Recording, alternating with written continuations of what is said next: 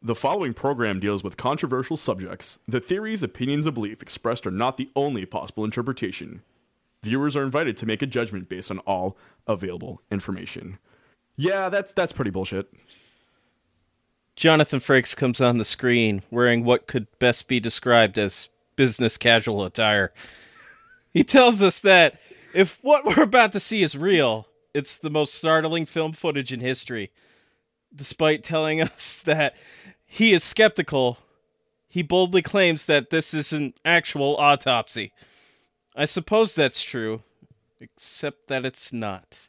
And tonight, today, or whatever the hell you're listening to this, you know what to expect.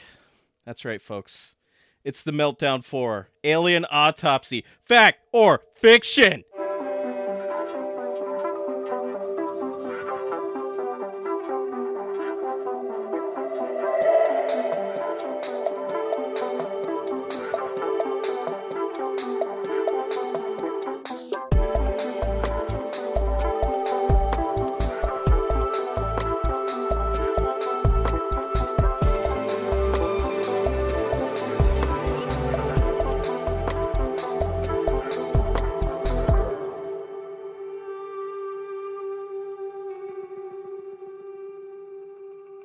That's right, folks. We're back with another edition of the Meltdown, the fourth Meltdown.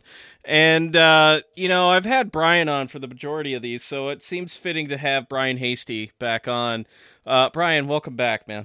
Thanks for having me, Rob. Uh, uh, as we've discussed through the internet, um, you know, in conversation, uh, this alien autopsy video to me uh, during my youthful years was kind of the thing that I most paid attention to uh, in terms of like UFO lore in the 90s. So it, it, it speaks to me uh, very specially. So I'm glad to be here to sort of unpack a lot of the stupidity surrounding this. Well, you're the perfect person to have back for this. I mean, this is the conclusion to our Frakes trilogy, which, you know, we had UFOs, the best evidence ever caught on tape one and two. We did that previously. And man, this one is it's a, it's a doozy. This is I will say this is better put together than the uh, UFO best evidence ever caught on tape video, videos by far.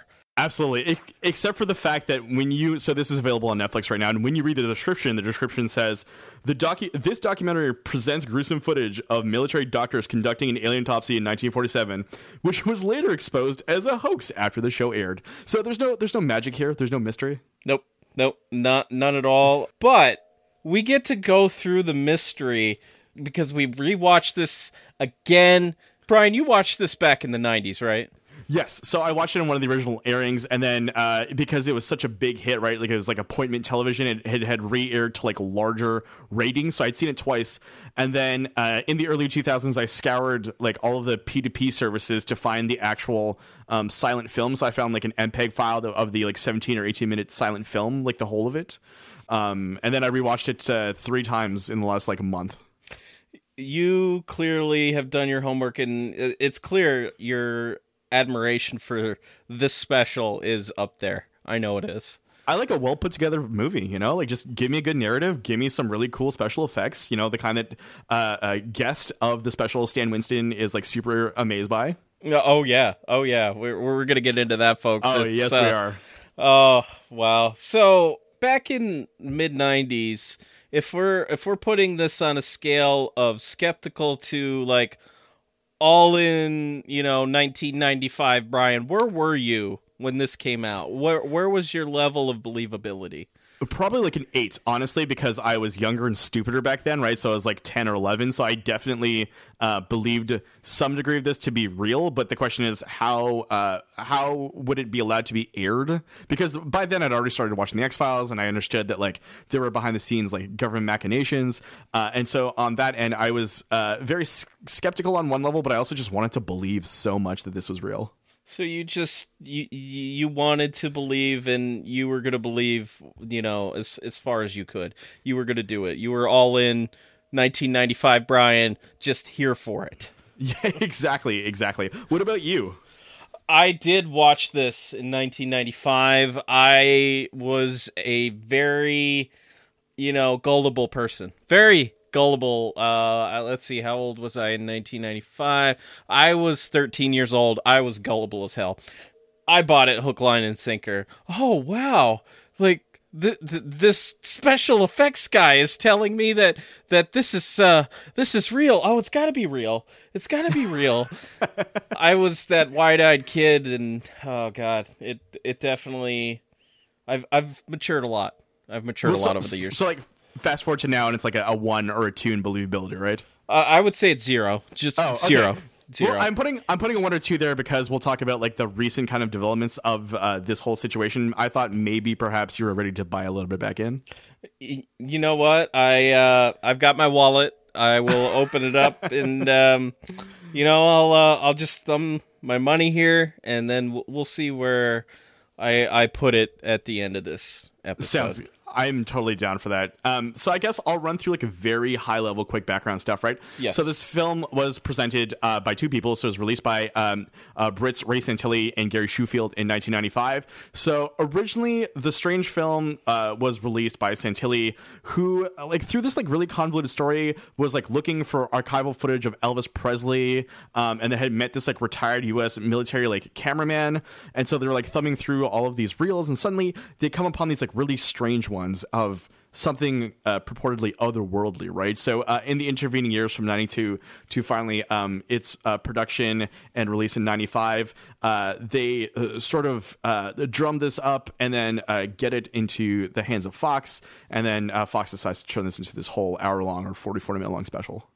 And what a special it is! You are getting the smorgasbord of people you didn't know could be on a special about aliens. and, and I- it's true, folks. If you have, uh, like, if you're listening to this right now, you you had to have done your homework. Otherwise, we're just gonna spoil the hell out of this thing for you. I'm Uh, fine with that. yeah, I'm uh, w- no problem here. Also, like, Spoilers, who, who the fuck needs a disclaimer for like a like 20, 15 year old film at this point? right? Exactly, uh, and one that has resurfaced this year, and uh, yeah. Oh my god, that, We're to talk about that later, but it's to be so much fun. But first, uh, I guess we can sort of describe a little bit of the the uh, the film, you know, in quotes itself, right? So, um, a number of Roswell uh, witnesses and sons of witnesses, like Jerry, uh, Jesse Marcel, get talked to. Uh, Ray Santilli shows up. There's a PI. There's people from Kodak. There's Stan Winston. There are uh, there's Congressman Steven Schiff. There's Stan Friedman. There's Kent Jeff. There's like a whole menagerie of people, sort of like tangentially involved in all of this. Yes. Uh, now, if this was a carousel, okay, of, of of these people, which would you climb on the back of? I, I want to know. Uh, watching this, who would you climb on the back of? So straight up, I think Stan Friedman's like the sturdiest of everyone there. I would agree. so I think I would I would go with him like RIP. Unfortunately, uh, I would go with him first. Um, I don't think Steven Schiff can support the uh, the mass and weight of my thoughts and self. And then uh, the guy from Kodak seems kind of wishy washy, so not him. Um, uh, Ray Santilli, same thing. I couldn't tell if he had a ponytail or not. I'm convinced he does. yeah, I it, it, just that angle you couldn't really tell, but if I'm uh, putting my chips down, I'm going all in. It has to be. It just has to be. Oh. God. What about you? Like, like who would you pick to sort of ride around this uh, never-ending uh, circle of uh, autopsy bullshit? if I'm like thinking about what I want out of this ride, it's probably going to be William C. Dear, the private investigator. Oh, yes. Just because I th- that guy uh and the way that he was talking, he could probably be a great dinosaur to ride on. he really could. So basically, this guy is hired by the production company to track down this mysterious cameraman, right? Yes, the mysterious cameraman and Brian, do you remember what the first thing he says about this cameraman is? Uh, I- no, I can't remember. Like that, he can find him. Is that what it was? Uh, he said that this man uh, probably lives in Florida. oh, yes, right, right. Um, so, kind of tangentially, and I was doing some research, but it turns out that Santilli had um, produced the alleged cameraman for a Japanese TV special in '96. But of course, it is that old friend of ours, the like uh, the hidden screen, right? So the uh, Yeah. the blacked out man with the disguised voice. So it could have been anyone, including Dear himself, as a follow up. Yeah, like realistically, they could have just grabbed Rick Doty, you know, hot off of uh, UFO Cover Up Live, and uh, just had him reprise that role. Because I, I, I just blame him for so damn much these days, but it's rightfully earned. You know, he's I think still, at this point, it, it, it's that your guess is as good as anyone's, right? If not better. yeah. I think I'm right on this. You know, he's making more TV appearances these days. I assume, you know, Mr. Doty, Mr. I wrote some uh, episodes of the X Files. Mm, okay, uh, but you know, uh, we can we can leave Rick Doty out of this as far as we can throw him, which is great. I, yeah, he he can be thrown very far, right? Yes, he. I, I think he can. He could, uh, you know, throw him off of a, you know, just launch him off a catapult or something. That'd be great. Very medieval of you, but I'm into it. I think it uh, the the the sort of sentencing uh, supports the crimes in which he allegedly committed or not so allegedly. Yes. So uh, I think in in, in establishing this video, uh, we kind of got to set up a narrative here of, um, realistically, this video wouldn't mean crap if they couldn't somehow link it to the Roswell crash. So right, so they they interviewed these people at the outset and sort of set up this narrative where you know the spaceship had crashed in July forty seven, and then the idea that like oh you know uh, we've seen it to moving like on the back of a truck to a base, um, and then they they can't even contend which base necessarily. Right, and then you, there's mention of Hangar 84 at Roswell Army Airfield, where this, where alleged alien bodies were there for a day before they shipped them out. Uh, the narrative is not very solid here, especially when you've uh, so many competing narratives. You got Kevin Randle claiming, you know, his stuff, which it's really weird when you consider how skeptical Kevin Randle is of most things and then yeah, he's like Roswell, well, you know, all in 100%. Yeah, like especially, you know, from the mid 90s onwards, Randle uh, was just he's very pro this without I, I feel like he his threshold of like vetting things for this is lower than the other um, cases he's brought forth in his books. Yeah, I would agree. You know, if you read the book he co-wrote about alien abduction, it's just he misspells names in that book. He he uh, has wrong information in that book. I kind of wish I could track him down and be like, "Listen, you, this is wrong. You you spelled it wrong. Get it get it right." So, do you want to make a call out now, Kevin Randle? If you're listening to this meltdown, uh, email or you know, uh, tweet at Rob or DM him. Yeah, you know what? Head on over to my website, OurStrangeSkies.com. You can find whichever way you feel like contacting me, and uh, you know we'll we'll hash this out. Right. So they use this like whole Roswell narrative as an excuse to show the video, which is smart of them, right? Because if they had shown it from the outset without any context, without like an engaging, you know, and I use engaging in quotes, uh, story, it's a lot harder to get the audience to sort of buy in, and that wow factor is kind of lost if you just show this like black and white footage and go, you know what, this is it, guys. We're not sure where it's from, how it's you know here, but it is what it is.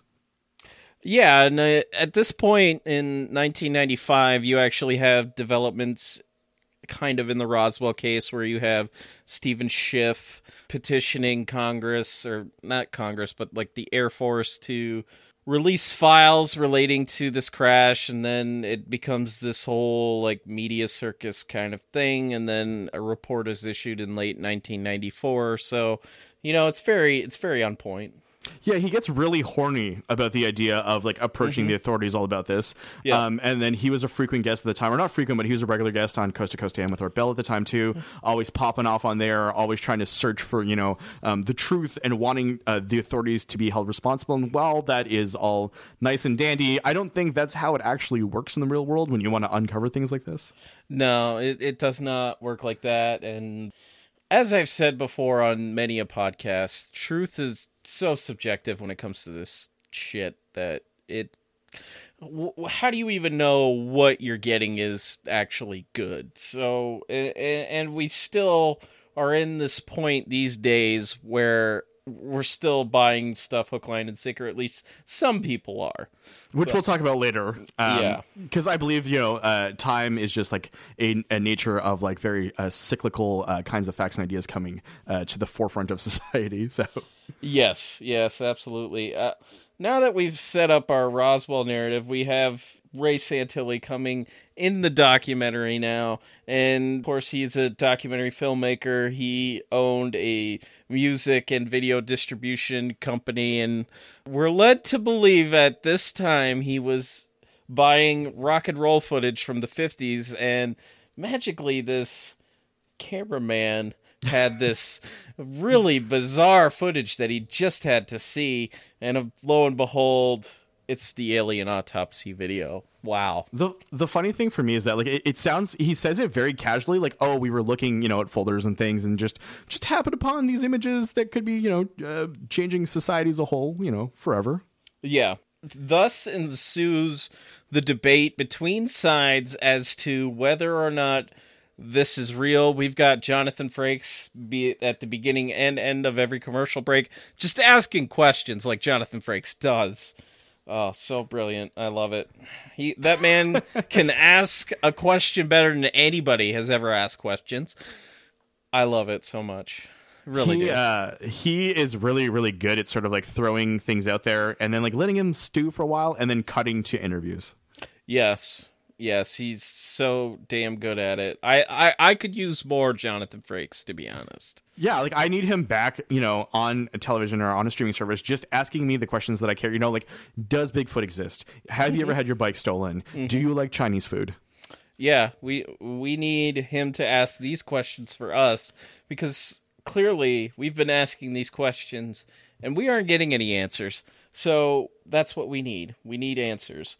Exactly. So, Rob, in you know, uh, the, being a scientific man and things like that, and uh, I was sort of interested, so I sat down and actually did a whole um, uh, viewing of this, just timing the amount of time on screen that they're showing the actual autopsy footage, and it clocks in at about nine minutes and forty seconds. So, unlike a lot of these modern specials that save it for the end of the last five minutes, this was like literally sprinkled through the forty-five minutes um, uh, airing of this, which I found was very interesting. I mean, so the most intriguing thing to me, and I, I, guess we can kind of like walk through if anyone has never seen this. You know, it literally is an autopsy. Like they're looking at this like uh, gray alien body lying there. There's like a kind of like weird damage uh, to the alien's leg. Um, and the funny thing for me is that they blurred out the sexual organs. Yes, yeah. Without determining that they were actually sexual organs. That that that was their call, and um, you know, Fox being as as PG as it was back in the day, we got to blur those out. Just got to blur those out. Does that make us like human sexists that we like we uh, impose human standards on an alien body like this? I think so. I okay, I, do, I okay. definitely think so in this in this case, and I think they just saw well that's where the genital region is on us, so we just gotta you know you know cover right. it up. It, it's just like taping things on like the butts of animals at the same time, giving them like butt flaps. You know, it's, yep. it's kind of on that level. Um, even though like they, um, some of the people watching the footage said we don't see um, uh, reproductive organs um, anywhere seen when they're you know pulling uh, bits of body out. And what you're getting in this special, folks, is like you don't have a lot of time to stop and think about this footage because you're getting a different view very quickly. Just this this person has this to say about uh, about the video, and then we go over to this person. So like the first person that really talks about the video, aside from Ray Santilli, William C. Dear, the private investigator that assumes that the cameraman lives in Florida. And uh, he has a uh, board with a list of just random things that they associate with this man. One of the things on that list is polio. I it's just randomly there, polio. Got him. Got yeah. him, my friend. yeah. Oh yeah. He's definitely he's definitely got him. Uh but we we can't focus on this for too long. And realistically, that's because he didn't find him at all. We we we don't know who the cameraman is. For all I know, it could be Ray Santilli himself. Well, I mean, so we'll talk about like the the post everything that happens like after the airing of these things.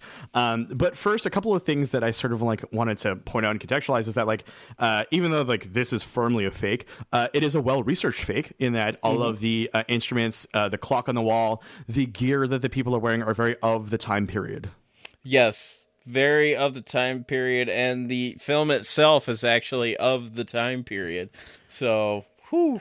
Right. So the the Kodak rep said it's either I can't remember what the dates are. It was like 37, 47, 57 or he said 20 set it's like a 20 year cycle. 20 years. Right, that's yep. what it was. Yeah. 27, 47, 67. So uh the the film matches up kind of it could have been shot during that time period so well the thing is that like the film was produced during that time period not necessarily shot during that time period is what i'm understanding right yeah, exactly. Uh, which is a different differentiation, but at the same time, uh, probably the most credible part of all of this, I think, at that point.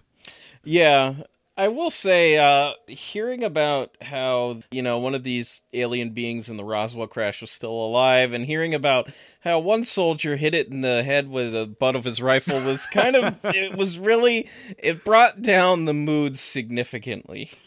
Um, do you remember the uh, the um, the sort of like a video surveillance footage of the Victor alien from ar- around the same period? Yes, I do. The singing alien. Yes. Yes, yes, exactly. Um, uh, similar looking shape of alien, but definitely uh, the head was a little bit different than that too. Um, so they should have gotten these people to make that. Yeah, they should have. And uh, and I mean, uh, going back to how well produced this thing is, not only is the setting and the film, you know, really well done. So is the alien, given the description that some eyewitnesses have come forward with for this alien. It's pretty close to the way it was described by the eyewitnesses that saw it. So and also um, uh, Stan Winston, uh, uh, you know, visual effects uh, wizard, and his team, who all stand around him during a lot of the critiquing uh, the parts of the video. Um, he uh, seems to hedge his bets, and then he's like, "Either this real, or I want to hire the person who created this." Yes, I think he's just looking to add new members to his team because uh, the, the guy uh, that was standing in the back with that hair that was curly and curled up, um, it was kind of blondish. He was kind of freaking me out. Um, yeah, he was very intense in the way that he uh, was just watching this footage, uh, uh, almost um, either like uh, desiring to be with the alien or desiring to want to create an alien. Yes, or really having like just deep feelings about this alien and the clear injury it sustained to its leg. yes, A very yeah, uh, uh, an amount of care being shown. I guess. Um, I, let's paint him as a humanitarian. Sure. Yeah, I, I would, um, you know, I'd, I'd say that. That's so, fairly accurate. Who looks the worst in all of this? Like when you watch the special who looks the worst? Yeah, um, just look. I'm not saying like physically, but just like who comes off as like, yeah, you shouldn't have done this. I think Stan definitely does not look good uh, on this, just because like he kind of flips flip flops while we're watching the special. At first, he's like, "Oh no, I don't believe this," and then it's like, "Oh no, I this is this is totally convincing. I want to I want to hire the man that designed it, dude. What side are you on here?"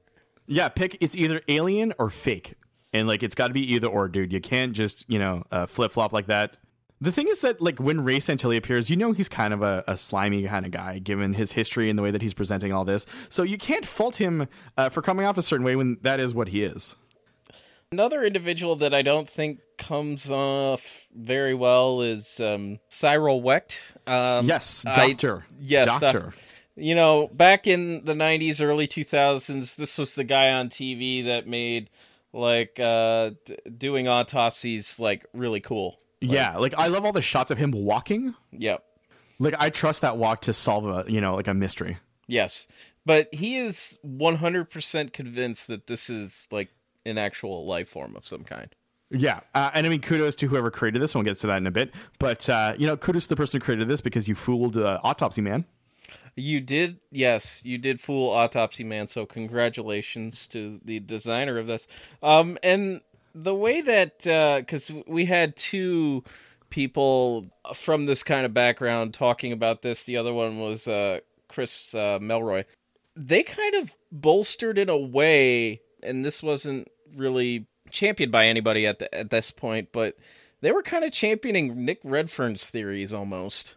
Right, and it was kind of weird to see that uh, brought up and then not unpacked at all because I guess it didn't necessarily fit into this like neat forty-five minute narrative they had going on.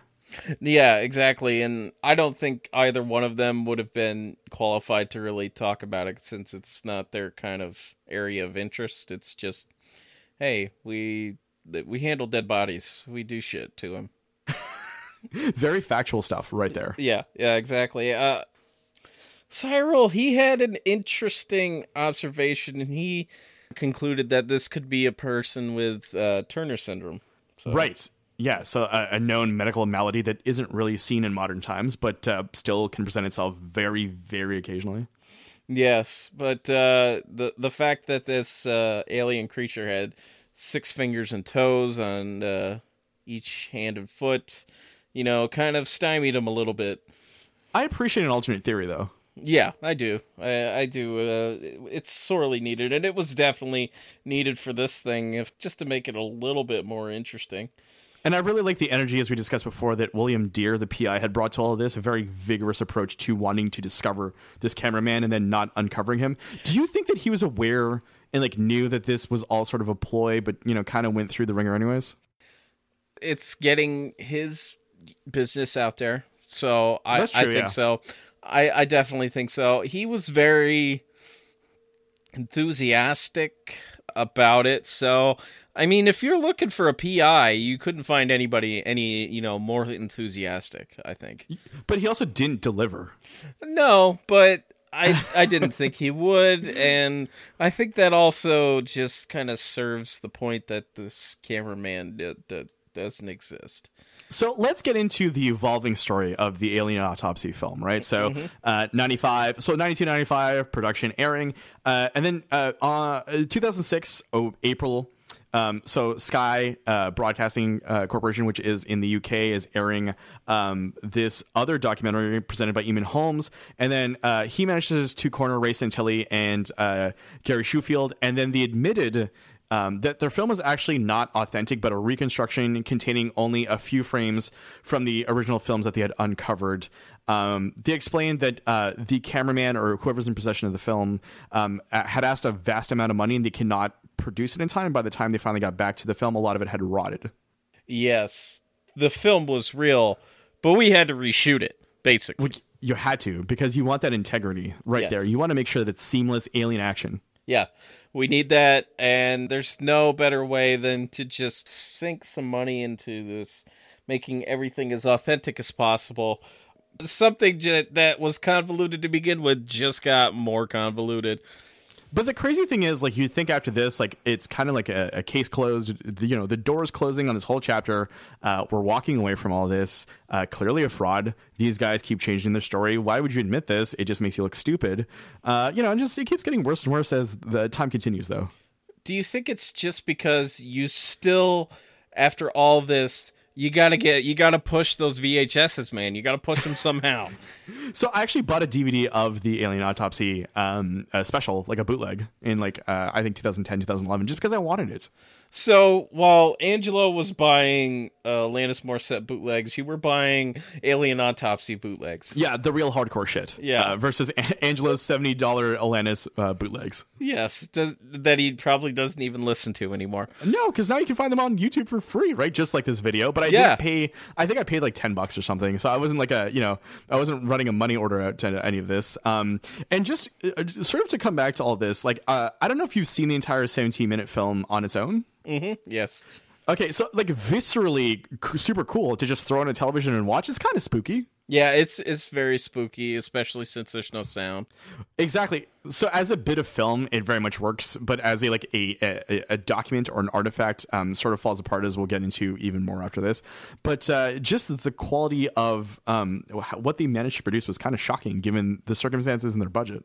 Uh, you had this quote from um, Time magazine in uh, 1995. Uh, they declared that uh, the film had sparked a, a debate, quote, with an intensity not lavished on any home movie since the Zapruder film. Wow. Yeah. Wow. Yeah. Okay, so uh, Zapruder film JFK assassination uh, is that more believable in your heart of hearts than uh, this clearly faked alien autopsy footage, or are you just uh, letting all of these theories ride together? it's fun to let them ride together and exist in one space, which is what I love about this special. It's just I'm I'm getting so many opinions thrown at me at one time that it's not and, and some of them are just just downright batshit. Um, I do think that that is a very interesting point in that um, it informs the viewer of their thinking options, right? Which isn't always the case when it's these specials that they're trying to drive one narrative. And obviously, on one level, they are. They're trying to tie Roswell into this fake footage. But the idea of what you're supposed to think about it um, and like differing viewpoints is kind of interesting when you kind of consider a lot of the media that is now created what's very singular pointed and you're kind of led to want to think about a, something in a certain kind of lens. at, at one point, you have uh, what was it, Alan uh, uh, Uh, Daviau. Daviau, Daviau, yeah. yeah you know he he's a cinem- cinematographer and and I think like his most at that point the noted film that he had worked on was E.T. but he uh he claimed it was a hoax because you know for a couple reasons one being that the camera went in and out of focus which Dr. Roderick Ryan, a, f- a former Navy combat cameraman, disputed that by saying, well, that was the technology back then. It seems to kind of fit with that. And then He talks about focusing too. yeah, yeah, and then yeah, Daviau comes back and says, "Oh well, the, he doesn't get any good camera angles." And Roderick Ryan comes back and says, "Well, he doesn't want to get in the way of the people conducting the autopsy." So that was a fun, like, very passive aggressive, uh, you know, argument. I mean, I did get to learn about how a uh, you know someone who films uh, combat scenes sort of thinks, which was the, I think like the genuine takeaway from all this is that like uh, in, in war, uh, you know, uh, focus pulling is difficult. Yeah, absolutely. Well, so but speaking of uh, of cinematography and etc., let us uh, jump forward in time to another ten years. The year is 2017. 2017. And Mm-hmm. a man named Spyros Melaris comes forward, and so uh, he claims to be the director of this faked footage. Um, and then he revealed that all of this alien topsy stuff was shot in a North London flat with a model made by a man named John Humphreys. So if you look up his IMDb, you can find things like Doctor Who, um, and then he was also involved in the 80s show uh, Max Headroom. Um, and so Melaris then, uh, and this was kind of big in ufology a couple years ago. He appears on stage and he does this one man show and he reveals all the secrets. He brings out all of the instruments and then all the props. He explains how the alien body was built. He uh, then, uh, strangely though it makes sense, I guess, um, splices in bits of alien autopsy footage with a uh, college baseball game uh, from 1947 from Roswell, New Mexico, to sort of show how um, this kind of stuff could get spliced together um, in a believable kind of way.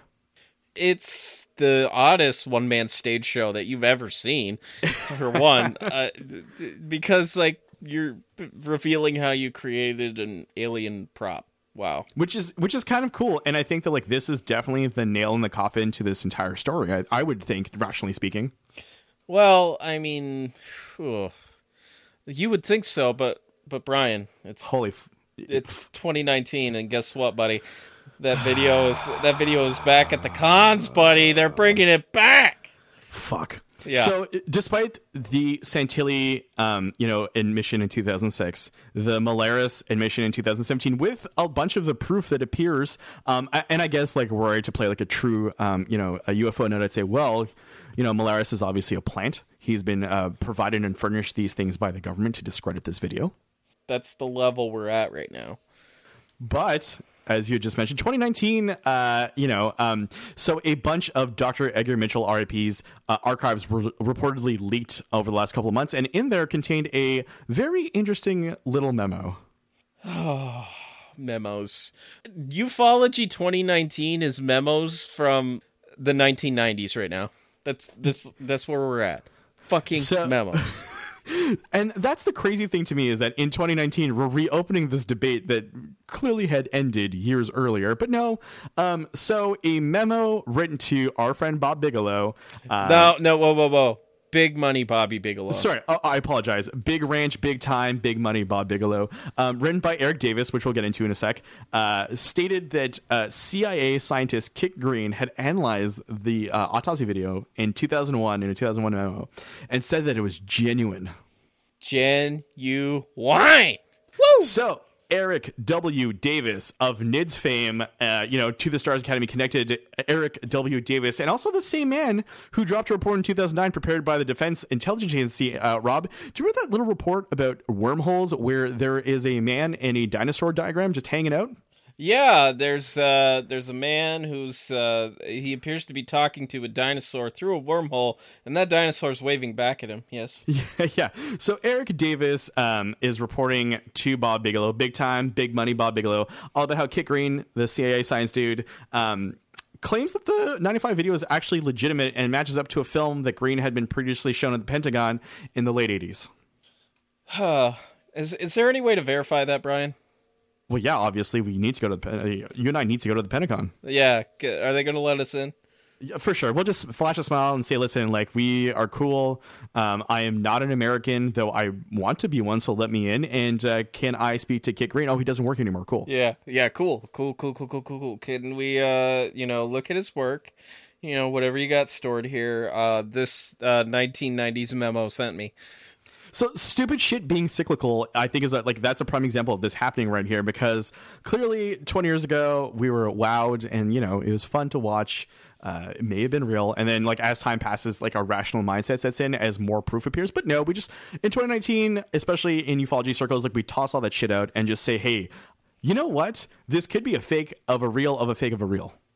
Yes, and it's so it's so twisted at this point that we just don't we don't know shit now. We don't we don't know shit. All we know is that Jonathan Frakes is asking us questions. Uh, also, what gets me the most angry with all of this, I think, just on a personal level, is that uh, Linda Moulton Howe comes out and agrees with Dr. Kit Green's assessment. Um, and I think that's all you really need to know about the whole, like, uh, you know, uh, Bob Bigelow, Eric Davis, TTSA kind of uh, melange of, of uh, conversations happening from like 2001 to now. Yes, the uh, the woman that claims that Bigfoot is coming by UFO to rip open your cats. Yes. The, the woman who charges 60 bucks a year for Earth Files. Uh, which I do not want for Christmas as an FYI, Rob. Just saying, like, if you're thinking about getting me a subscription, um, save your money, buddy.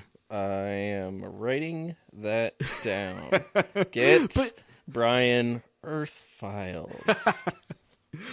but it's just so angering to me that um, and you and i have these larger conversations sometimes about how a lot of um, the things we see on especially twitter these days are just um, unverified standing of a lot of the stupid shit that have been put to bed previously um, through like very rational means. Like this isn't speculation. Like it's easily provable that like this whole entire endeavor was faked.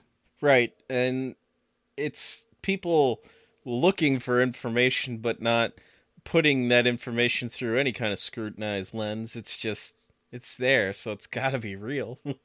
I think I described it to Angelo as like a you know a, a child enters a playpen and there's like an action figure, but then there's like a crappy knockoff version of it. Yes. and like the kid plays with both because it doesn't matter. Yeah, absolutely. Uh, and and I think we should note that if you want to know who Eric Davis is, and you have read uh, the Hunt for the Skinwalker, he is that unnamed uh, scientist Yes. that has like all the psychic shit happen to him. That is such a good point that I didn't even think to bring up. Yes, absolutely. Yeah, go grab that book. But then again, the book is uh, well. I guess we can. Should we plug the book? Like, is it a book that is worth reading? Uh, I think and- I think it is worth reading, um, just to, you know, just Well, to it's- understand what the the uh, legacy of Skinwalker Ranch is at this point. Well, I was, I was more so pointing to the fact that like it's it's co-written by George Knapp, who himself is involved with a lot of the Bob Lazar Area 51 stuff. So you know, to me, like I'm just I don't know, I don't know if I want to like uh, you know, in the same way that like uh, uh, this video uh, to some people would be the same as the Stan Romanek Wow video. Oh God, fucking Stan Romanek. You know, uh, convicted asshole uh, Stan Romanek. Uh, uh, may he get what comes to him uh, in this life and every other life for the things that he's done, unfortunately.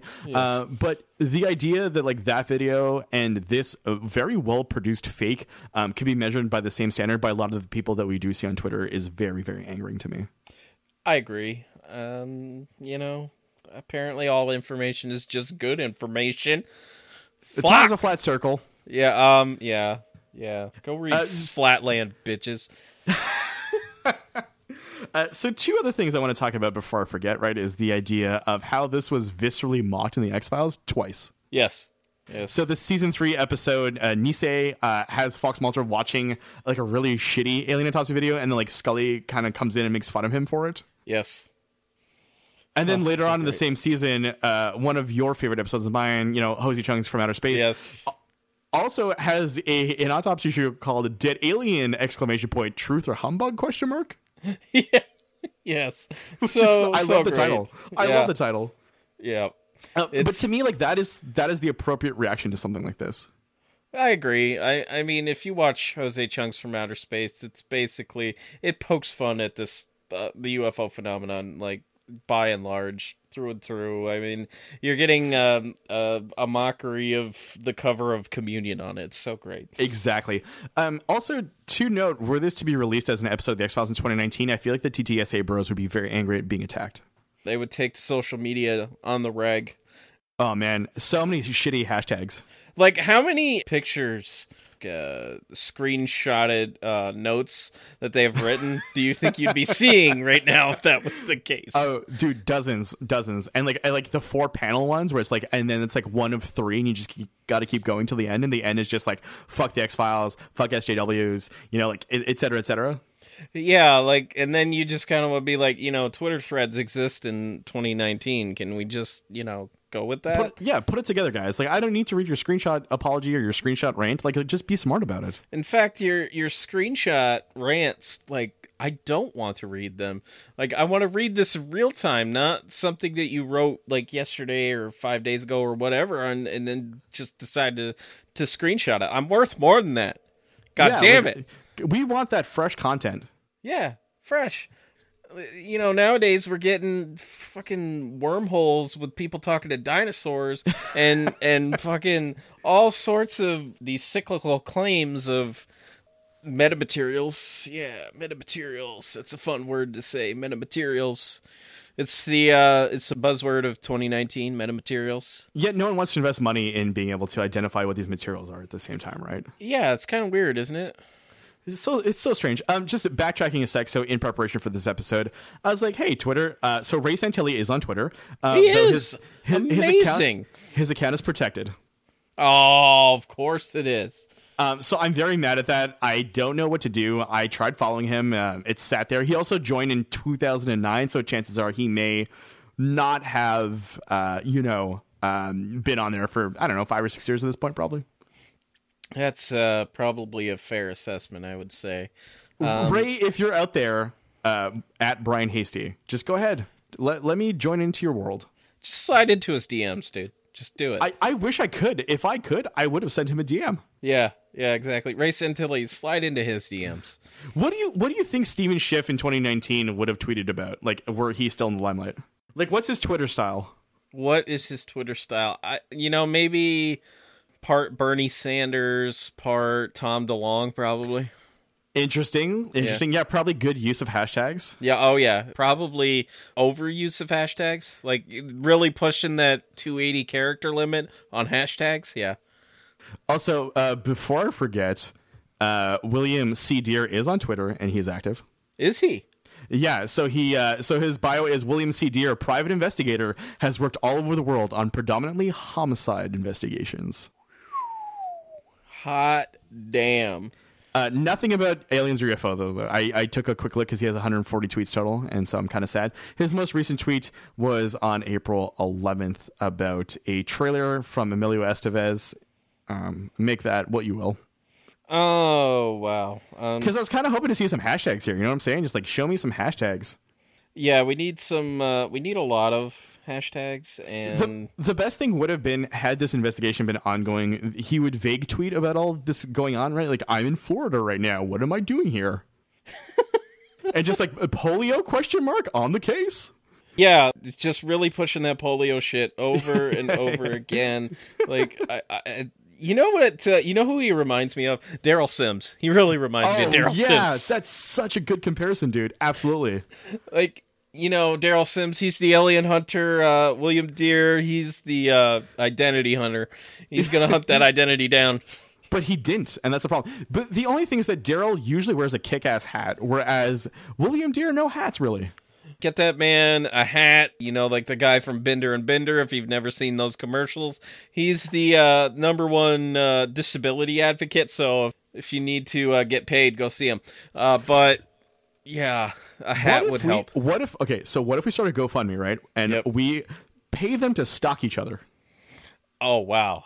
Oh wow! This because Derrel Sims probably likes money. Let's not like let's not lie about this. He's you know he's the alien hunter, but he's also probably a people hunter. Uh, I would think so. Like he definitely seems like the kind of guy that has twenty copies of the most dangerous game in his house. Yep.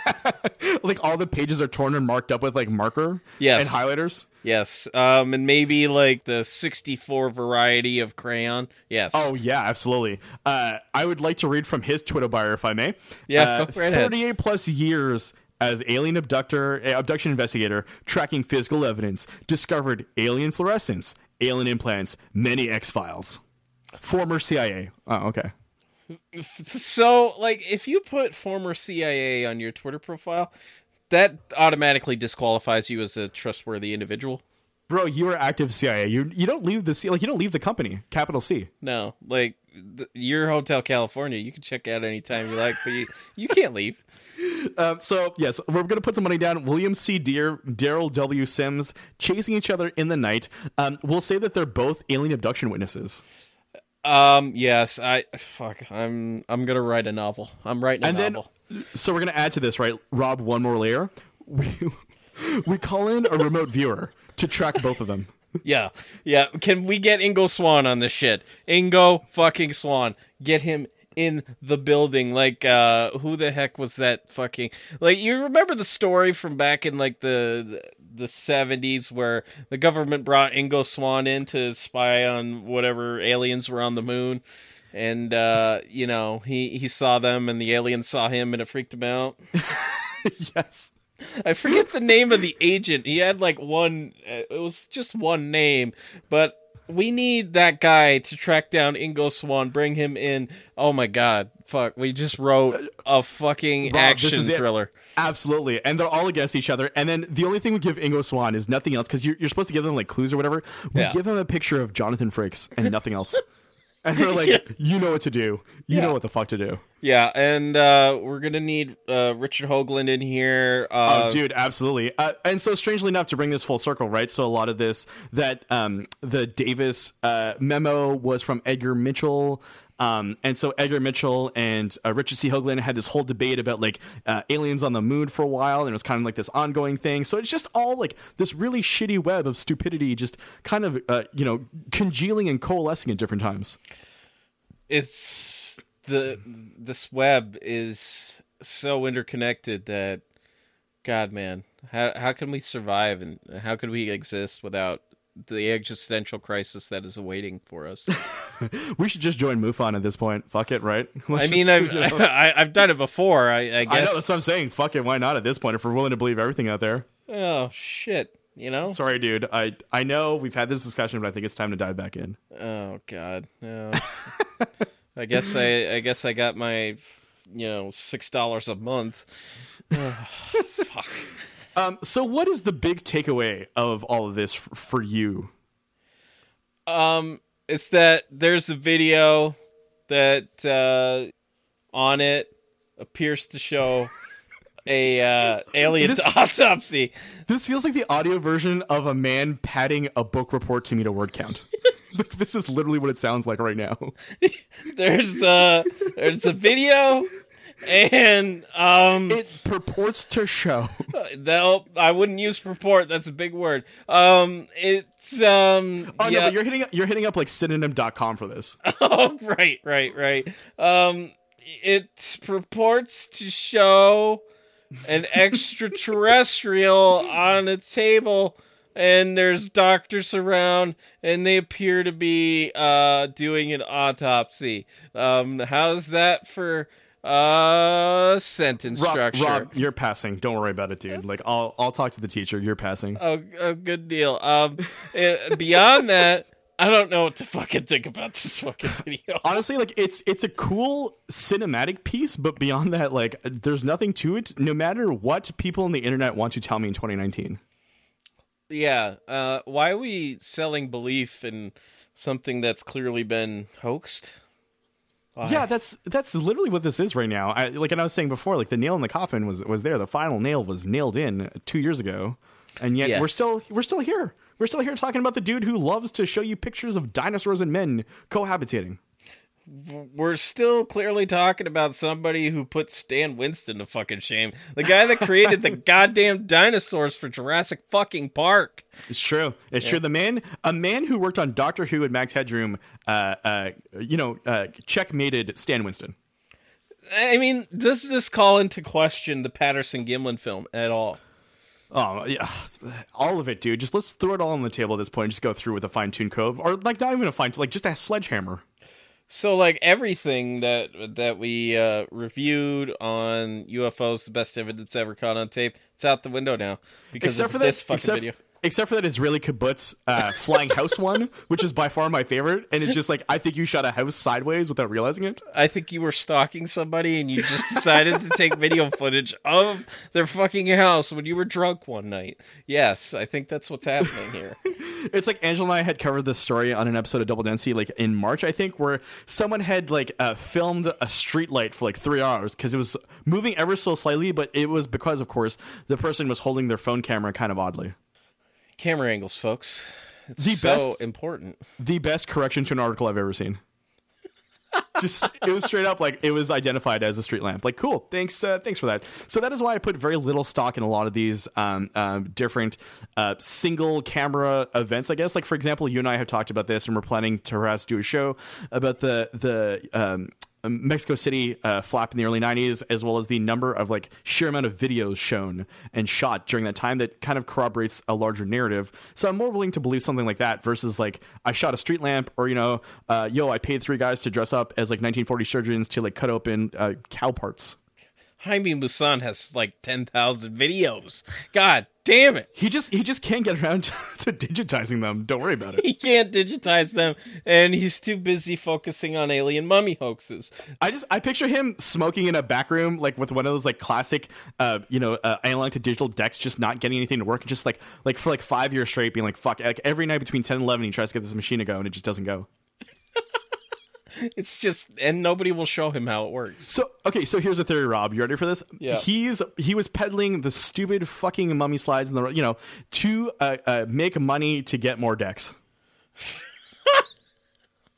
Um, I don't We're think starting- Jaime Maussan deserves that much credit, but We're I starting respect, a Patreon for him. I respect that kind of hustle, Brian. Every month he will post a new video if we start a Patreon for him. Every month. Every month, no matter what it is, street lamp, you know, child running with like with those LA Gear shoes that light up in the night, like Oh, anything really. yeah. I mean, can we? uh, You know what, I folks, right now, this is what I want. I want somebody to produce a UFO video that is a light up sneaker flying through the air. Somebody do it right now. That would be amazing, and it's also super easy to do. If I had a child, I would steal their sneakers and do it, but I don't, um, for very good reasons. Yeah. uh, because I would make my child do this. Yeah, exactly. And um, can somebody get me a goddamn ri- video of a rod in 2019? I need a rod video. Can we do a, a whole meltdown on, on Jose Escamilla slash the Rod phenomenon? Because it is one that still to this day makes me laugh because it's called uh, uh, focusing. We will definitely hit that up at some point. Just We should do a Zapruder style film on that, just like freezing frames, really going in depth. Uh, yeah, we'll get to the bottom of this. You heard it here, folks. Rods, they assassinated JFK. The sad thing though is that like so we joke about that, but 2020 is right around the corner, and if in 2019 we're still dealing with the alien autopsy video, what are the chances that rods uh, become like a preeminent uh, source of discussion in within next oh year? man, that's that's a good point. So, all right, well, well, let's um list out some things that you think will come back Oh shit! now now in 2019 that have not been in. Uh, so yeah, we've we've got back the alien autopsy video. Convicted pedophile Stan Romanek's video of the alien in the window. Uh, yeah, that's gonna come back, and people are going to believe it more. Um, The MJ12 documents. There, by the way, it's kind of like the lost like books of the Bible. There's like a lost appendix, guys, and it's on its way. Yep, it's coming. It's coming, folks. It, it, it's coming. The Erich von Däniken truther movement. Yeah, yep, yep, it's coming. The belief that the government had authentic footage of a UFO landing and aliens getting out, and they sold it to Disney, who sold it to Robert Emenegger. Yep, that's that's that's for real. Uh, I'm it, it, that is even money, my friend. I'm not betting against you on that one. No, it's it's got to come back. I I mean, I bought Emenegger's book like a couple months ago, so it, it, that I'm I'm gonna begin that movement again. So. That sounds like a descent into madness. Uh, It is. It is. But I mean, he's got good information in there. What you know, regardless. Uh, Bob Lazar, of course, is ongoing, and I feel like he will come to even more prominence in 2020 as a spokesperson for everything alien, despite um, his rather dubious claims, uh, you know, at basic science. Yeah, and uh, folks, this is uh, early September. If you don't know already, his autobiography comes out later this month. And also the September 20th uh, Roswell uh, Area 51 raid. Sorry, not Roswell, but the Area 51 raid. Yep. Thanks, Bob Lazar. Thanks. Thanks for that. you may have warned them not to do it, but this really is all your fault. And George Knapp. We're gonna, yes, yeah, obviously. Uh, yeah, uh, Skinwalker becoming an amusement park maybe in 2020. An amusement park. I dig it, and like, uh, I think Ryan Skinner is probably your your MC out there doing it. yeah, let's let's just go with that. That's perfect. You know, you know, as long as we don't have to hear about his his ex wife, you know, like just get over it, dude. Just get over It's it. It's true. It's true. Uh, what else can we bring up? I know John Titor, the time traveler, comes back. 2020. He jumps through time. Yeah, I mean, something's got to replace that one time traveler that ended up crying and telling us that uh, he made it all up. Uh, we got to make up for that. Speaking of time travels, Andrew D. Basiago comes through once again. Uh, Eric G. Basiago 2020. Um, yeah, Andrew D. Basiago, he will be elected president in uh, 2020. My favorite thing is he went on uh, Art Bell's show right before Art Bell died and like had the balls to say, "Art, I've seen you in the past," and then described something that's like easily searchable. And like Art was like, "Oh, that's amazing," but you know when you listen to the those kinds of episodes, you know that either he is genuinely stunned and lost it, or he's playing a game with Andrew because Andrew was very very into the idea that he had already met Art Bell in the past. Well, I mean, he's met Art Bell in the past. He's met Barack Obama in the future or the past. I can't remember, but uh, fuck, man, he's just he's met everyone. He's met everyone. Uh, a critical reevaluation of Philip Klass's work in 2020. Oh no, no. Sorry, sorry, dude. Sorry. I know that unfortunately Angelo's not here, so we can't, you know, uh, rag on him for that one. But it's fine. Philip Klass's work is like the the goddamn alien version of the Book of fucking Revelations. Are you kidding me right now? Uh, he needs you to blurb whatever you know uh, collection next comes out of of his. Um, is he alive still? Who? Philip Klass? Yeah. No, he died in the nineties. Yeah, that's what I thought. Okay, so the next time that there is a collection of his written works coming out, you need to blurb the front of the book. No, you know who does? Angelo. We will get Angelo You know to what? blurb Let's that. do that. Maybe we'll force him to do homework since he wasn't here, and we'll force him to write like the back cover copy of a Philip Klass collection. Yeah, it's uh, it's gotta it's gotta happen because you know early on in double density history, if you want to go back, I believe it's like episode six. He does say that Philip Klass was quote not a bad guy. I think, and like subsequently we talked about this. I think what he meant to say is that he was a man serving his country. which seems very strange. If Yeah, he's serving sure. his country, he's serving his country for disinformation purposes. Well, he is the OG disinfo agent, right? So Uh, yeah, yeah, pretty much. Uh, that's how I've pegged him my entire life. And if you own a single, and I mean this, a single Philip Klass book, what are you doing with your life? I have one. I'm not gonna lie to you. I have UFOs explained here. Brian, 'cause what I are you picked it up doing? For, I picked it up for five cents. What are you doing with your life, O- Brian? opposite opposition research. Opposition research. It's called the Know Your Enemy Defense. the know your enemy defense. We don't. I feel like our friendship is eroding, like right here. we right don't now. ascribe to that in ufology, Brian. It's not. It's not the way that we do things. I apologize and uh, hang my virtual head in shame for that. Could you like redact some pages in that thing? You know, that'd be I great. actually haven't. I, I've never actually like thumbed through it properly. I think I might do that within the next week and prepare to get some DMs. Uh, okay. Uh, is there any pictures in it? Do you think?